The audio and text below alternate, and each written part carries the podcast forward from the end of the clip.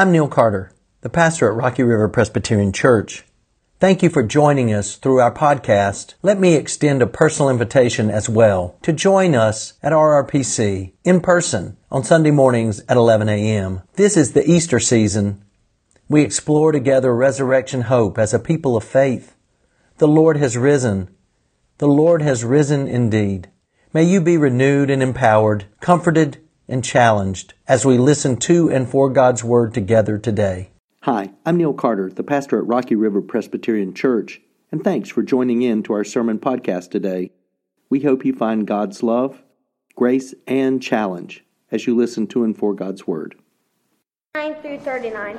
As soon as they left the synagogue, they went to James and John to the home of Sam, Simon and Andrew. Simon's mother in law was in bed with a fever, and they immediately told Jesus about her. So they went to her, took her hand, and helped her up.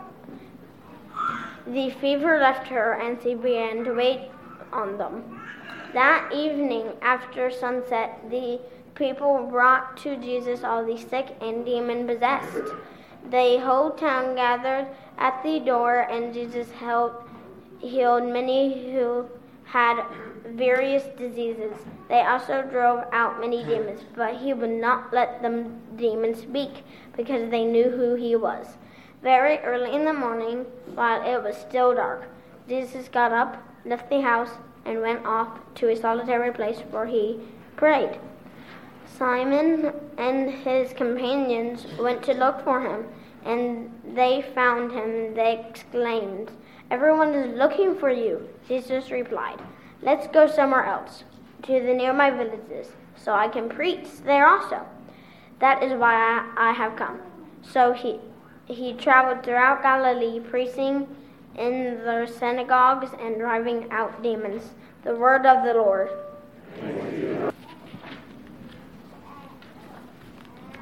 So it dawned on me earlier this week. This is like the 14th year in a row I've done a uh, Scout Sunday. It also dawned on me earlier this week that I am probably the worst person in the world to be the person to preach a Scout Sunday because I was probably the world's worst Boy Scout or Cub Scout. As a matter of fact, if we're since we're doing confessions here, um, I was only in Cub Scouts one year. At the end of that one year, I was politely encouraged to explore my options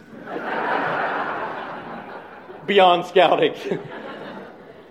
and, and here's the real kicker um, the assistant den mother was my mother.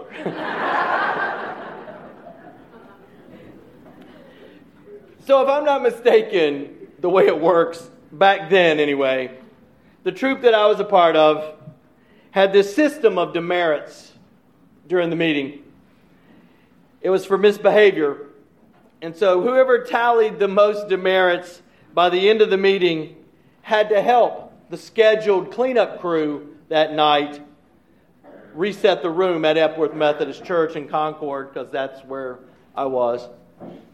So, needless to say, far more times than not, I was the demerit winner. So I often had to help the other, the scheduled cleanup crew clean up the room so they could get it back in use for what the church would need the room for, for any functions they would have in the building the next day. But here's, here's the thing looking back on it now, all these years later, I've got to say that was an odd thing for the troop to do.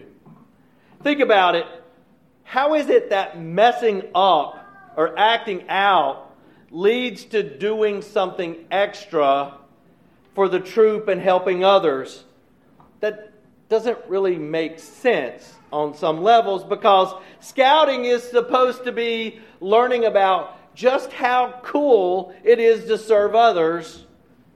So, why would we turn service into a punishment, right? For the troop. The scout motto is be prepared, which means you're always in the state of readiness to do your duty. Duty for scouts are these. Here's a few of their duties character development, spiritual growth, good citizenship, and guess what? Friendly service. From its inception, the Scouts were and are designed to build character, physical fitness, practical skills, and service. Service is a part of the original part of what is supposed to be the program of scouting and still is to this day. And yet, for my pack, service to others was used as punishment. Wouldn't it have made more sense to say the person who didn't mess up, the person who was the best kid in the group tonight, guess what? You get to clean up. That's friendly service. That's what scouting is supposed to be. Not punishment, but it's a reward. I mean, wouldn't that been with the whole service theme? But in our culture, our culture, we've adopted this notion that that's what we're supposed to do. Do what we can to get out of service. Work beyond that. Get beyond. That's our aim. Not scouting. I'm not blaming scouts for that. I'm just saying it's just what we are part of. In fact, our whole work notion is that we work so then we can get to the point where we don't work anymore. After a lifetime of vocation, we're supposed to go off, retire as we call it, and somehow that makes total sense to us. Let's think about it just a little bit when it comes to Mark's gospel today. Today we find Jesus. He's been preaching in the temple before our passage, and a man with an unclean spirit comes to him, and Jesus heals him. Now Jesus has put in a full day. He's, he's worked his shift. He's going home to relax with the disciples and catch some basketball games on Epsilon Sigma Pi Nu. Come on, y'all. It's, it's, it's Greek for ESPN. Come on. It's all Greek to me anyway. So you get it. It's cool. Okay. So Peter has the biggest big screen TV. He's got the best man cave. So he says, Hey, y'all, y'all come over to my house and y'all hang out with me. Peter figures, you know, my mother in law's there. She'll cook for us. Everything's good. She's probably already cooking. She won't mind throwing in some extra food. So they go, Jesus and the disciples, they get there, they trek along, and they get to his house, and Peter gets there and it's like, hmm, something's funny. I don't smell any food. That's weird. And he calls out in the house, it's kind of quiet. Hello? Anybody home? Peter steps upstairs to check on things, and y'all know how, how things are going these days with the flu. Everybody's catching it, it's, it's really serious. And so it's kind of the same thing here. He comes back, Peter comes back down, he's got one of his little masks on for the guys, and you know when somebody's wearing one of those masks, it ain't good. so he comes back down. He's pretty apologetic. Hey, fellas, uh, the mother in law's sick. Uh, this really ain't going to work tonight, okay? Y'all going to have to, you know, go somewhere else. I don't know. It's all off. And Jesus kind of rolls his eyes and says, Come on, Peter, where's she at, buddy? And I just want to go see her.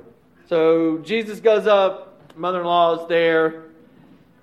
Jesus smiles at her, and the text tells us this He takes her by the hand, he lifted her up, and the fever leaves her. And she gets up and she begins to cook for everyone. Now, before anybody freaks out in this room, let's just remember that things were much more paternalistic back in those days and roles were more well defined. I'm not suggesting that this is the way it should go, but I'm just saying that you read this passage, and all my life I've thought, you know, Jesus, that's a pretty cool thing to do. You heal this lady, and then, hey, get up and cook something for us, okay? I want a sandwich. so Jesus heals her, and then she goes and cooks for a whole room of men. Shouldn't there be some rest in here? I mean, you know, shouldn't he say, okay, you're healed now, so, you know, take it easy, and you don't have to take two aspirin because you're healed, but call me in the morning. But here's the deal. The commentator, one of them that was I was reading through, made me think, rethink this whole passage in a way I've never thought about before. Think about it this way. Here she is, Like most of us, you're sick, you're crashed out on the couch. You got your blanket, you got your box of tissues nearby, your hot cup of tea or hot coffee or whatever. You've got the remote in hand, you know. It's daytime television. You got to be able to change the channel. How many times can you watch Judge Judy in one day? And Jesus comes and he, and he heals his mother-in-law, and it says he lifted her up. And, the, and, and what he, he said there is that he raised her up. Jesus raises her up. And it says he heals her, he makes her whole is the, is the way it should be translated. He makes her whole. And her response is boom, I've got to go and do some service here. That's what I should do. This very notion of incarnation, that is, that God comes to us in flesh, the incarnation, is that God comes to earth in human form. We know this intimacy of God and we really do need intimacy. I don't care what other people say. Personal interaction, we need it. We need that for wholeness in our lives. So, we need relationships like this one that are far beyond what we can get to one another in the virtual world through a screen, through a tweet or a Snapchat. And, and I'm a big phone user, and I, but we still have to have this encounter, just like Jesus had with this mother in law. Jesus didn't raise her up from a distance. He, he touched her hand. He touches her hand. He raises her up. And he didn't just raise her up to go take a rest. He raised her up not to twiddle her thumbs, but she does what she's exactly called to do, and that's serve others. She does this because that's what disciples do they serve. All people of faith are called to serve. You see, that's where the kingdom of God kind of butts up against the culture of the world in which we live. If you work hard, you get the rest.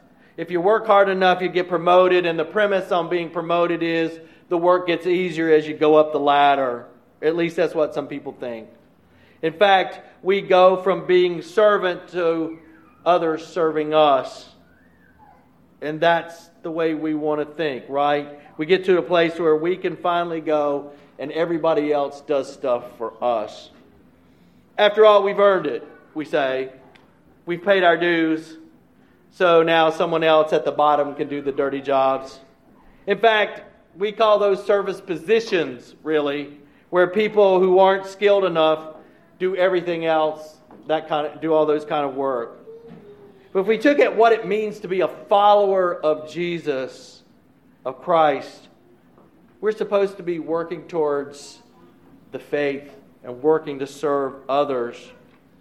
From John's gospel, Jesus is there with the disciples in that last night, that last supper, and it says he had come from God and was returning to God, and he knew that. And he got up from the meal, and what does Jesus do? He starts washing their feet.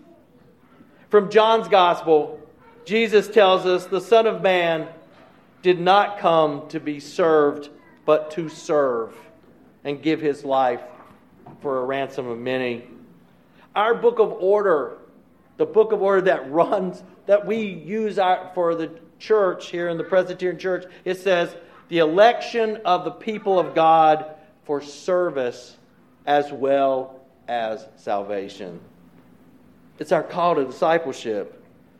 Today in our story, Jesus heals Peter's mother in law and she's brought to wholeness, to completeness, and she takes her rightful role as a disciple of Christ and serves others. We can learn a lot from her because a lot of times when we think of higher callings, we think of them to be more spiritual. Well, you know, I can start out working at a soup kitchen washing dishes and work my way up and then go off to seminary and become a minister because we know ministers don't do anything. You know, they only work one day a week. And today I've got a lot of other people helping me out, so I'm down to about 30 minutes today, you know?